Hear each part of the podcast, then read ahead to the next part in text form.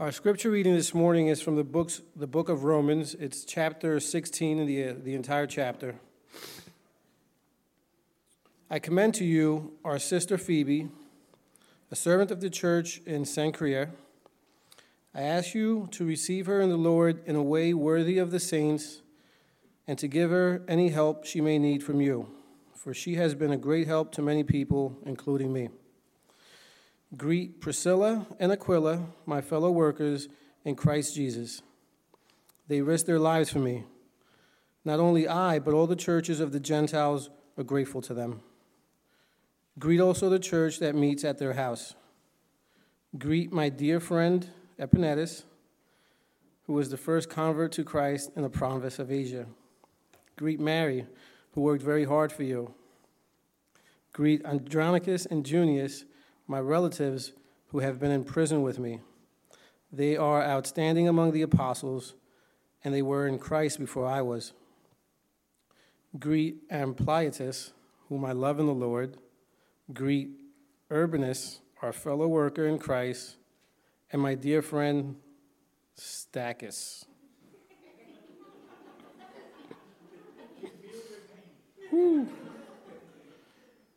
Greet Apelles, tested and approved in Christ, greet those who belong to the household of Aristobulus. Greet Herodion, my relative. Greet those in the household of Narcissus who are in the Lord. Greet Tryphena and Tryphosa, those women who work hard in the Lord. Greet my dear friend Persis, another woman who has worked very hard in the Lord. Greet Rufus, chosen in the Lord, and his mother, who has been a mother to me too. Greet Asyncritus, Phlegon, Hermas, Patrobas, Hermas, and the brothers with them. Greet Philologus, Julia, Nereus, and his sister, and Olympus, and all the saints with them. Greet one another with a holy kiss. All the churches of Christ send greetings. I urge you, brothers, to watch out for those who cause divisions and put obstacles in your way that are contrary to the teaching you have learned. Keep away from them. For such people are not serving our Lord Christ, but their own appetites. By smooth talk and flattery, they deceive the minds of naive people. Everyone has heard about your obedience, so I am full of joy over you. But I want you to be wise about what is good and innocent about what is evil. The God of peace will soon crush Satan under your feet. Amen. The grace of our Lord Jesus be with you. Timothy, my fellow worker, sends his greetings to you, as do Lucius, Jason, and Sosipater, my relatives. I, Tertius, who wrote down this letter, greet you in the Lord. Gaius, whose hospitality I and the whole church here enjoy, sends you this greetings. Erastus, who is the city's director of public works, and our brother Quartus send you their greetings. Now, to him who is able to establish you by my gospel and the proclamation of Jesus Christ, according to the revelation of the mystery hidden for long ages past but now revealed and made known through the prophetic writings by the command of the eternal God, so that all nations might believe and obey him. To the only wise God be glory forever through Jesus Christ. Amen. Great job. I meant to, to warn him ahead of time of what was coming, but he did great. Unbelievable. Now, I'm telling you, there are some sick names in that list, right? Stachys? Come on, church. We got we got some. Anybody having babies? You got to start. You got to look at these names. We, there's a wealth of untapped Bible names here in this passage. So anyway, thank you, Ray. Jacob Collier was 22 years old when he released his debut album called In My Room. And what's remarkable about this album and about Jacob Collier in particular, is that this album won two Grammys. It was his, his first album he'd ever released. He was 22 years old. He wins two Grammys. But what's even more impressive about this album, In My Room, is that he recorded the entire album in his room, in his room at his house, in his own private studio. I think it was a room in his parents' house, I think. And he played every instrument on it. He sang every vocal on it. He mixed. He did everything for this album. This guy is just one of these freaky genius musicians. And so, if you come by my house on any given day, you might hear the sound of Jacob Collier playing throughout my house. Now, he's not the only one we listen to. We listen to a lot of other different artists, different styles of music as well. And we don't just listen to music all the time either. So, if you were walking by our house, there are many different sounds that you might hear if you walked by our house on any given day. You might, for example, hear the heavy breathing of Darth Vader and the clash of lightsabers as my son and I chase each other around the house pretending we're on the Death Star. You might hear the sound of the piano. You might hear the, the, the right hand first, and then the left hand by itself and then the right and left hands put together slowly with the metronome. You might hear that in our house. You might hear the sound of the Nutri Ninja, our, our blender. This blender is unbelievable. It can slice and dice anything that you put in it, and it lets the entire neighborhood know that it's slicing and dicing. And so when the Nutri Ninja is on, uh, another sound that you'll hear just moments before the Nutri Ninja is about to go on is you'll hear my children running, screaming, and covering their ears to get as far away from the Nutri Ninja as they possibly can before it goes into action. These are just many of the sounds you might hear if you come by my house. You might hear the sound of plastic smashing against other pieces of plastic, and that's me frustratingly trying to get the Tupperware containers to go in the cabinet where they belong. You might hear the sound of the dishwasher. You might hear the sound of the washing machine. You might hear the sound of the doorbell when the UPS truck comes and delivers packages constantly to our doorstep that are intended for the church but show up at our door. Anyways, there are so many sounds that you might hear if you come to our house at any given moment. Today we are finishing up our series on the book of Romans. Next week we're going to launch into a new series, a series that is coinciding with the season of Lent. It's a season called Thirsty, and this series we're going to be going into is, is based on, or at least is inspired by, John chapter 4, where Jesus has an encounter with a woman at a well. They're at the well. This is kind of like going to the grocery store a little bit. Uh, and they're, they're at the well drawing water, and they have this encounter. And Jesus uses it as a teaching moment. And the principle that emerges from this, which will be unpacked throughout the six weeks of this series, is that we go through life trying to quench our spiritual thirst with wells that cannot quench our thirst we have so many wells which we go to and we try to quench our spiritual thirst with the water of these wells. And what Jesus says in that passage is, is these wells will not satisfy you. The only thing that will satisfy you is if you come to me, he says. And so it's going to be an invitation for us to identify those wells in our lives that we are looking to to fill ourselves spiritually and to turn from them to the only one who truly can satisfy. That's going to start next week. In conjunction with that, there will be a weekly devotional. We did this last season as well. I'll put out a weekly devotional that will be available for you on the Sunday that you come in uh, for the message, and I would encourage you to consider doing that with your family, with your household during that season. It'll be it'll be brief, but I think it'll be it could be something that would be very encouraging for you. So that starts next week. But today we are finishing up this series on the book of Romans. And we have been in this thing for like nine months, and this is it. We're finally done. Uh, I went ahead and had uh, Ray read the whole thing because I'm like, we've read everything else. We might as well read the whole thing. And so we're finishing that today. And of course, as we've seen throughout this series, the central theme of the book of Romans and the central theme of this entire series has been that there is good news there is good news that trumps all bad news. That no matter what bad news any one of us might encounter at any given time in our lives, there is good news that trumps it. There is good news that is bigger than it. There is good news that is richer and fuller and ultimately can see us through whatever bad news it is that we come across. And what we've looked at in the last couple of weeks then is this question of well how do we respond like what, what would happen what happens when the gospel begins to take a hold of our hearts? How do we respond? How would we respond? And in the chapters leading up to this we see paul getting rather practical in some ways. He unpacks some ways in which we would respond uh, to the gospel when it begins to take root in us.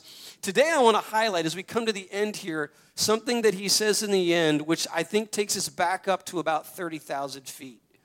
And it addresses again this question of how, how would we respond? How ought we to respond?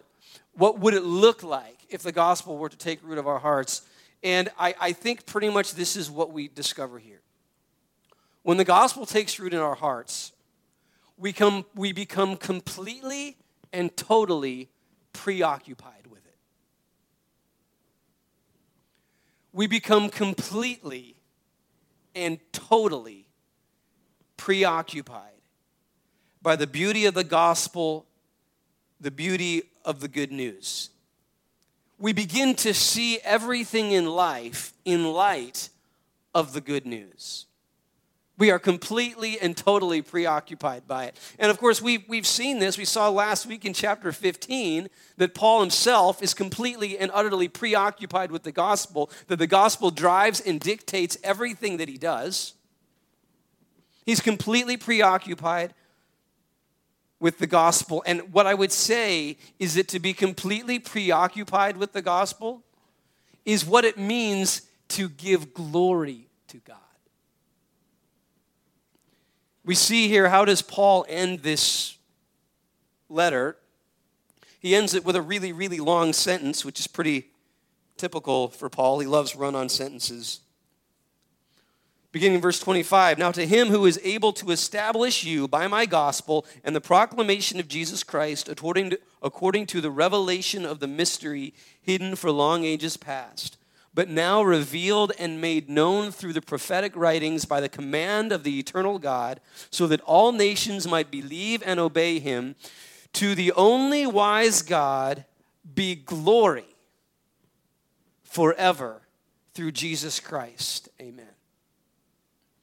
What does it mean to give glory to God? And I would suggest that at the very heart of it, it's to be completely and totally preoccupied with the gospel and the God of the gospel. Think about this. When we think about the word glory, really, when somebody receives glory, what's going on in that moment is that everybody's preoccupied with them. For someone to receive glory, they receive all of the attention, right? So, so Olympic athletes, they train for their entire lives, and then they have their moment of glory, right? It's that moment of glory. It's that moment when all of a sudden the entire world is preoccupied with ping pong. Okay, maybe not, they don't get that preoccupied ping pong. But snowboarding. Snowboarding. Everybody, Shaun White. We love Shaun White. We love Shaun White. We only think about Shaun White four you know, every fourth year. We get preoccupied. This is their moment of glory. And when the world turns and sees them, and, and we all know that, right? You know, people during the Olympics, all of a sudden they get really preoccupied with it. And that, for those Olympians, is their moment of glory because everybody is preoccupied with them.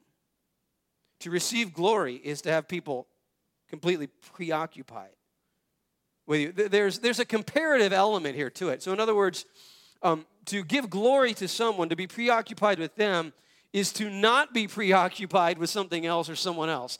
It's to not give glory to someone else. There's this comparative element to it. Forgive me for this analogy, but after the Super Bowl this year, I happened to notice that the, the Super Bowl champion New England Patriots, their players, they were showing up on all of these TV shows. Like they showed up on the Grammys. A couple of the players for the Patriots actually introduced one of the awards for the Grammys. Uh, they showed up, players showed up on Jimmy Kimmel, Jimmy Fallon, on Ellen's show. I mean, they're just showing up on all of these shows. They are in the limelight, everybody's attention is on them.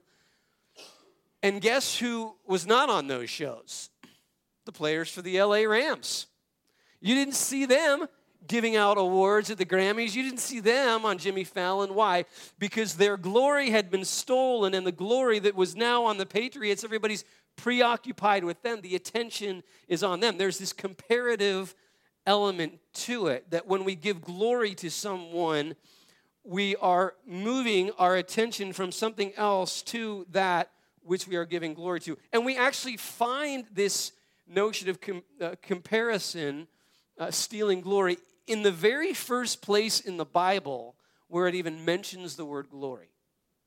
In the book of Exodus, chapter 14, this is the first time in the Bible where we come across this word glory. The Hebrew word is kabod. And it doesn't occur until this passage in Exodus chapter 14. And the context here in Exodus chapter 14 is the people of Israel have been in slavery in captivity for 400 years in Egypt. God has led them out of Egypt. They are running away from the Pharaoh, the leader of Egypt, running away from Pharaoh, running away from Egypt. And this is the moment when they're up against the sea, the Red Sea. And Pharaoh's army is coming after them. And listen what it says here, chapter 14, verse 1. Then the Lord said to Moses, Tell the Israelites to turn back and encamp near Pi Hahiroth, between Migdol and the sea.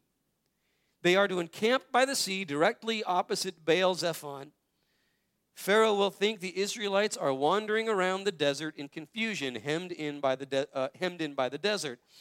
And I will harden Pharaoh's heart, and he will pursue them. But I will gain glory for myself through Pharaoh and all his army, and the Egyptians will know that I am the Lord. This is the first place where the word glory appears in the Bible. And it's what he's getting at here is it's interesting. The first time we see glory, him talking about glory to God, it's it's it's actually not the Israelites, it's the Egyptians he's saying, they will know that I am Lord. In other words, they will know that I am Lord, not Pharaoh. I am the one who deserves the attention and the glory. So we see in this that the very nature of glory is that you are preoccupied with something and you are now not preoccupied with something else. To give you just kind of uh, an example in my own life, and uh, some people will think this is cheap, that I'm just using this as an attempt to score points with my wife, but this is true. This is true. Um, when Laura walked into my life, she stole the glory from every other woman in the world. She stole the glory. In other words, I became completely preoccupied with her. Prior to that, I was preoccupied with a number of different women, you know, here and there, interested here and there. But when Laura came along, she stole their glory, and I became preoccupied with her. I remember going to social gatherings where I'm talking to people and I really don't want to talk to them. I'm just trying to find a way to work myself over to the other side of the room where the glory of Laura is radiating. I was completely and utterly preoccupied with her. So here's what we need to understand, folks. Anything that grabs your attention, anything with which you are preoccupied, that is something you are giving glory to. Whatever you are preoccupied with, that is what you are giving glory to. And we can be preoccupied with all kinds of things, can't we? All kinds of things. We can be preoccupied with things like our fear and our worry and our anxiety. How many of you find this? You find yourself, you, you can't sleep at night. You find yourself maybe suffering from health issues because of your worry and your anxiety. We need to realize when you're preoccupied with your worries and your anxieties, what's happening is you're giving glory to your fears and to your worries and to your anxieties. What about anger and resentment? Sometimes we give glory to our anger and our bitterness and our resentment. We hold on to our anger and our bitterness and our resentment. We are preoccupied with it. And in doing so, we are giving glory to it. That, that, that when we're preoccupied with our anger and our resentment, if you can imagine that your, TV, your head is a television, then inside your television, anger and resentment, they're the ones presenting awards at the Grammys. Anger and resentment, they are the ones that are showing up on Jimmy Fallon and Jimmy Kimmel and Ellen's TV shows, they are the ones who are receiving the attention and the glory. Your anger and your resentment are being glorified because you are preoccupied with them. We can be preoccupied with all kinds of things. We can be preoccupied with, with our coming vacation that's coming up. We can be preoccupied with uh, things at work. We can be preoccupied with food. Ever found that? You just can't stop thinking about getting home and there's that chocolate cake sitting on your counter. You can't wait to get home. Get preoccupied with food, with alcohol, with television. We can get preoccupied with all of these different things. And when we're preoccupied, what we're doing is we're giving glory to those things. We are singing their praises, we are lifting them up, we are saying, Show me your glory. when we are preoccupied with something, that's what it means to give glory to it. And so to give glory to God, as Paul ends this letter, means to be completely preoccupied with Him. Completely preoccupied with God is what it means to give glory to Him. It's to be preoccupied with His presence and to be preoccupied with what He has done. And we find this, again, going back into the Old Testament narrative, in the Exodus narrative, where we first come across this word glory, we see that, that this glory is to be preoccupied with God's presence and to be preoccupied with what he has done. Again, in the, in the first instance in which the word glory appears, it's being preoccupied with what he has done. And at first, God is looking for the Egyptians to be preoccupied with what he has done. And then, right in that chapter afterwards, after God delivers them from the Egyptians, we find the Israelites singing a song in which they celebrate the glory of God. They are preoccupied with what God has done, how God has rescued them and delivered them. So that's one thing is to be preoccupied with what God has done, but then we also see that to to give glory to God is to be preoccupied with his presence. Because then later on in the same narrative we see that the word glory is used to refer to his presence itself. The glory of God, the Spirit of God, the cloud that comes upon the tabernacle is referred to as the glory, the presence of God. So to give glory to God is to be preoccupied with God's presence. And we see in the book of Exodus, if you ever wonder, you're like, why is it like chapter after chapter after chapter after chapter with just describing the, the tiniest details of how to build the tabernacle? Why all these details, chapter after chapter after chapter? It's to show us that they are to be completely preoccupied with the presence of God. So to give glory to God is to be preoccupied with his presence, to be preoccupied with what he's done. And, and Paul says here, returning to our passage, right?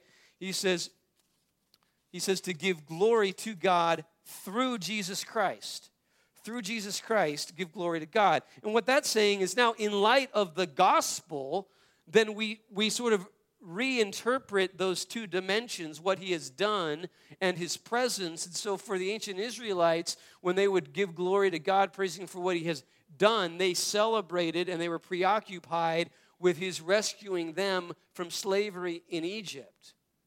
In light of the gospel, we glory in God. We are preoccupied with the fact that on the cross, Jesus died to forgive us of our sin. He died to enter into our world of pain and suffering, to enter into it with us, and through his resurrection to completely rescue us from us and give us the hope of eternal life both now and in eternity. That's what we become preoccupied with. We become preoccupied with what Christ has done on the cross. We become preoccupied with his presence.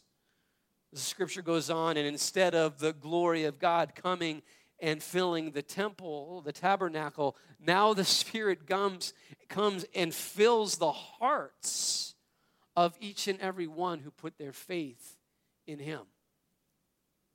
To give glory to God is to be completely preoccupied with what he has done and to be preoccupied with his presence. In other words, what this means is then again, if, if your head is a television, it means that at the Grammys, Jesus is the one giving out the awards. Jesus is the one showing up on Jimmy Fallon, Jimmy Kimmel. That would be fun to see. I would love to see that. Jesus is the one with whom we are entirely preoccupied. Now, to be preoccupied with Jesus, to be preoccupied with the good news, it doesn't mean simply that we are thinking entirely about Him, that we are simply seeing Him. What it also means to be preoccupied with Him is to see everything in light of Him. So here's what I mean. When we look, again, going back to the Exodus narrative, what we discover is that the glory of God, the presence of God, is actually something that is also used to guide them, to light their way. So, in other words, it's not just a matter of looking at and reflecting on the glory of God. In fact, for the people in the Old Testament, that was almost a dangerous thing to do. For them, it was more that the glory of God showed them where to go, it lit up everything else. So, to be preoccupied with the gospel is to see everything in light of the gospel. C.S. Lewis uh, says something that in a slightly different context, but I think we can see how it applies here as well. He's famously said this He says, I believe in Christianity as I believe that the sun has risen. Not only because I see it, but because by it I see everything else. Says, I believe in Christianity as I believe that the, the sun, the sun rises in the morning. How do you know that the sun has risen? Is what he's getting. How do you know that the sun has risen? Do you have to go out there and look for it? No, you can see that the sun has risen because you see everything with it. And so, in a similar sense here, to give glory to the gospel, give glory to God, to be preoccupied with Him, isn't simply to be focused and preoccupied with the gospel itself, but to see everything in light of the gospel. That the gospel becomes the, the very light that we, we see. Let, let me kind of put it a, a different way here. One of the great, I think, advantages of postmodernity, one of the great contributions that postmodernity has brought to our age, especially in a philosophical sense, is that postmodernity has actually helped us to realize that there's no such thing as an objective perspective. There's no neutral perspective from which you can see things, right? You see things in a particular light. You see everything in a particular light. Uh, not all that different. I mean, that, that's a metaphor because you know if you use different light you see things differently right? If you if you use blue light you see things differently. If you use red light you see things differently. And sometimes different light screens out different things. You see things very differently depending on what kind of light is being shown on it. And in a, in a same sense our perspective on reality is shaped by what light, what light we use to, to see that. And what happens, so let me just kind of unpack just briefly here what happens when you see the world in light of the gospel. And here's one of the things that happens when you see the world in light of the gospel, sin and selfishness no longer looks appealing. You see, selfishness, which is really the heart of sin, People, you know, sin is kind of a, it's become kind of a churchy word. People don't know what to do with the word sin.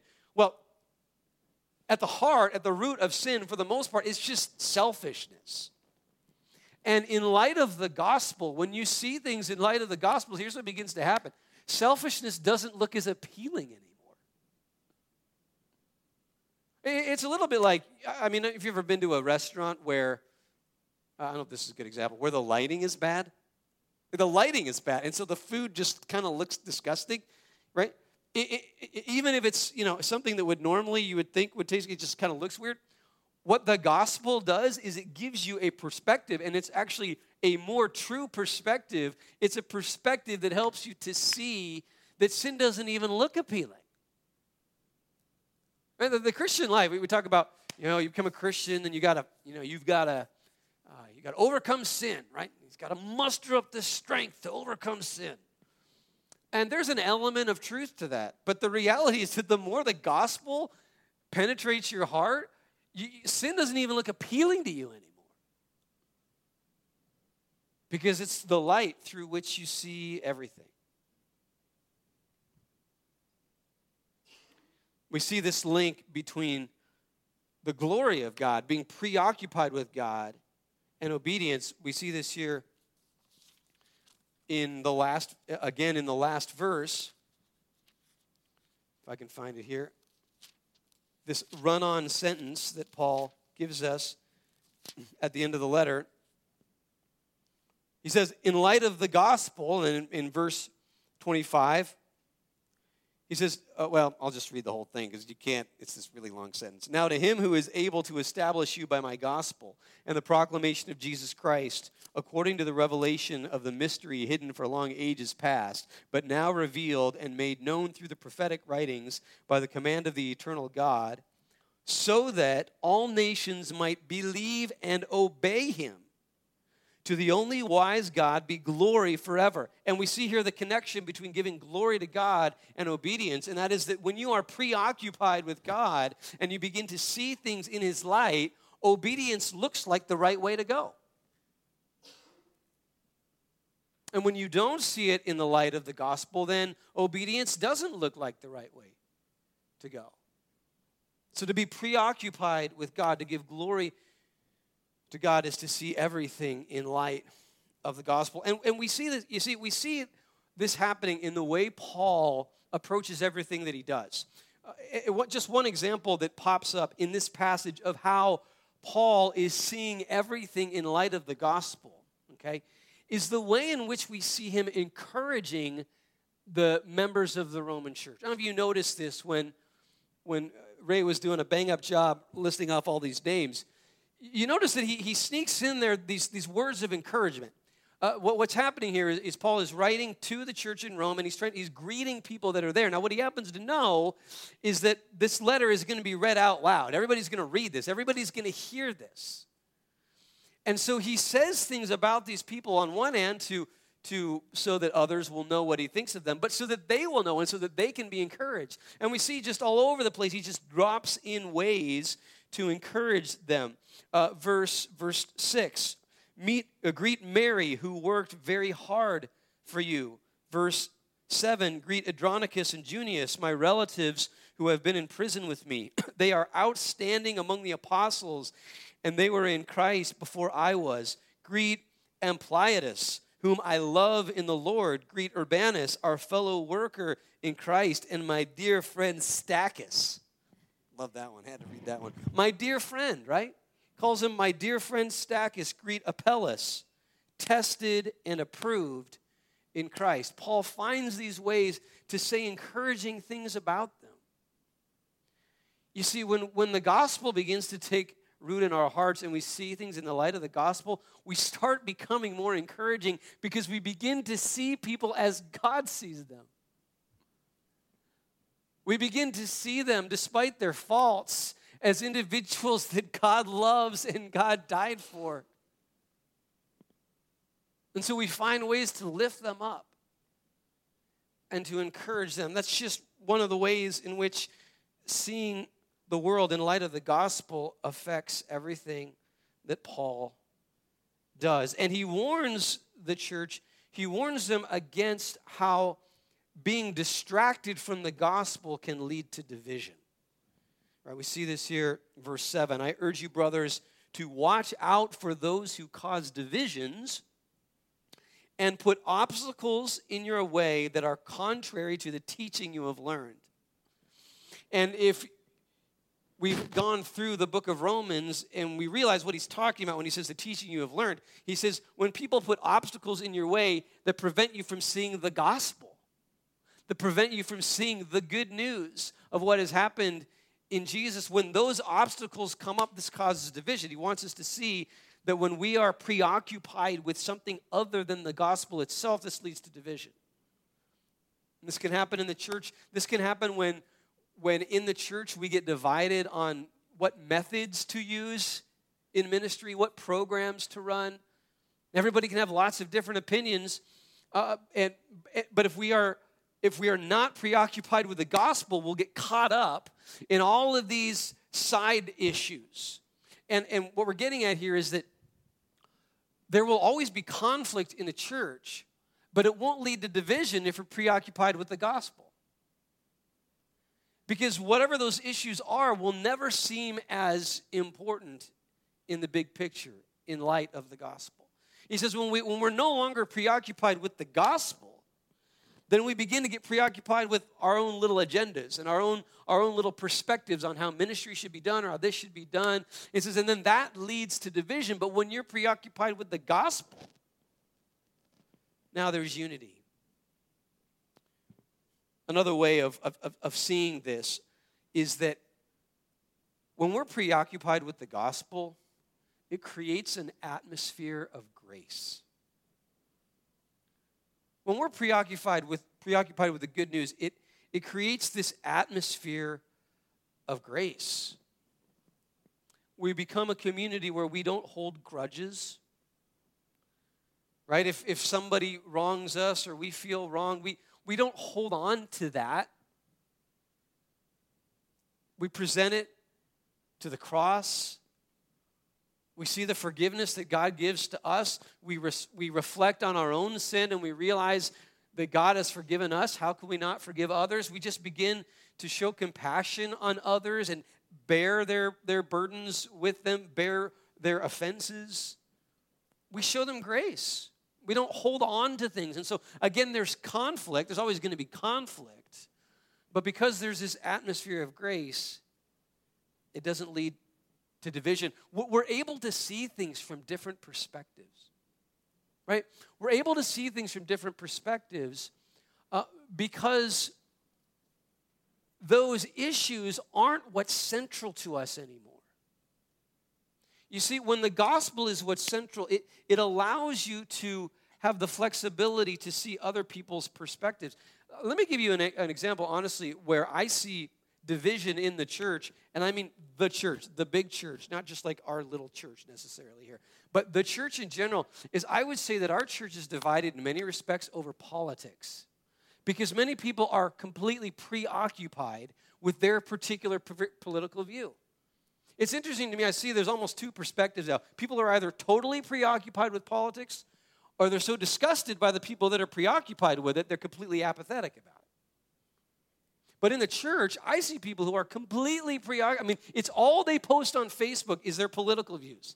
And they're so sold on theirs being the right perspective that there's no possibility for any kind of dialogue. And what's actually going on there is that in some respects, it's almost like they're more preoccupied with their politics than they are with the gospel.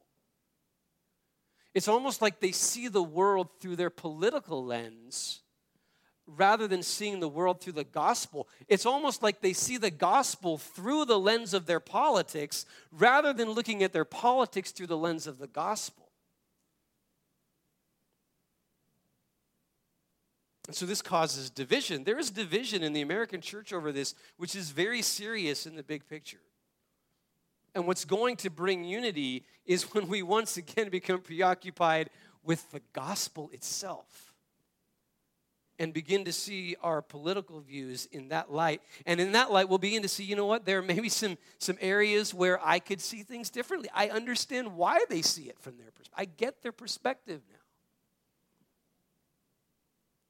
Paul says that it's through the gospel. He's, he's, he's warning them against He's warning them against anything that will pull them away from the gospel because he knows that it's going to bring it's going to bring division. So in summary, how do we give glory to God? We give glory to God by being completely and totally preoccupied with him, with his presence and what he has done. Now, how do we become people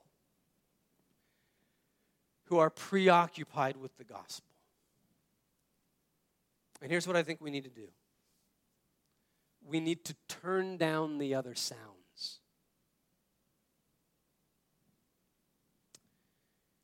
Sometimes at three in the morning, I'll be lying in bed and I get completely and totally preoccupied with the sound of our ceiling fan.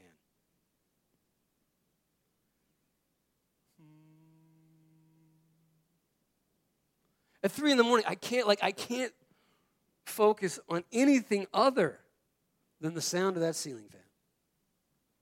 Now, here's what's interesting is during the day, we'll, we'll often forget to turn it off. And I don't notice the ceiling fan at all. You know why?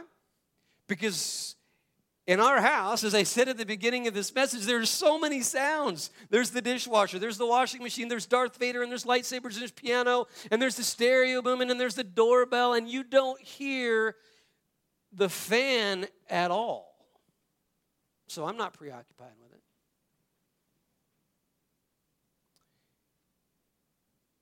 In the book of 1 Kings, chapter 19, Elijah stands on Mount Horeb, which most scholars agree is the same mountain where Moses received the law. Of course, when Moses received the law, it was this big, loud, fiery experience. But when Elijah is standing in the same place, he is waiting for the presence of God, he's waiting for the glory of God. And what it says in that passage is that a mighty wind comes. But God was not in the wind. And then a powerful earthquake came. It's hard to be preoccupied with anything else when there's an earthquake, right? But he wasn't in the earthquake. And then a fire came. And he wasn't in the fire. And then, after all of this, he came in a still, small voice. Friends, there are many messages that emerge from that passage, but one of the messages that emerges is that that is primarily how God reveals himself to us day in and day out.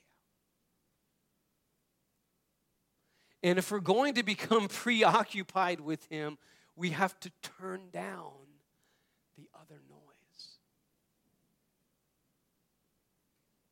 Friends, we're about to enter into the season of Lent. And Lent traditionally has been a season in the history of the church where we look at our own lives and we look at the noise. We look at the things that we are preoccupied with, that our hearts are preoccupied with. And we say during this season, I'm going to dial these things down. I'm going to dial these down so that I can begin to really hear from the Lord and be preoccupied with Him. Friends, as we move into this Lent season, I want to encourage you just to be thinking right now what, what are those things in your life that you are so preoccupied with? What are those things that, that dominate your attention, uh, dominate your affections? I would encourage you to find ways to dial those down. Maybe for you it's work, you're just totally consumed with work.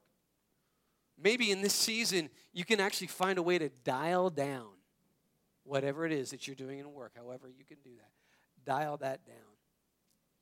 Maybe for you, the truth of the matter is, is that you just keep yourself so entertained,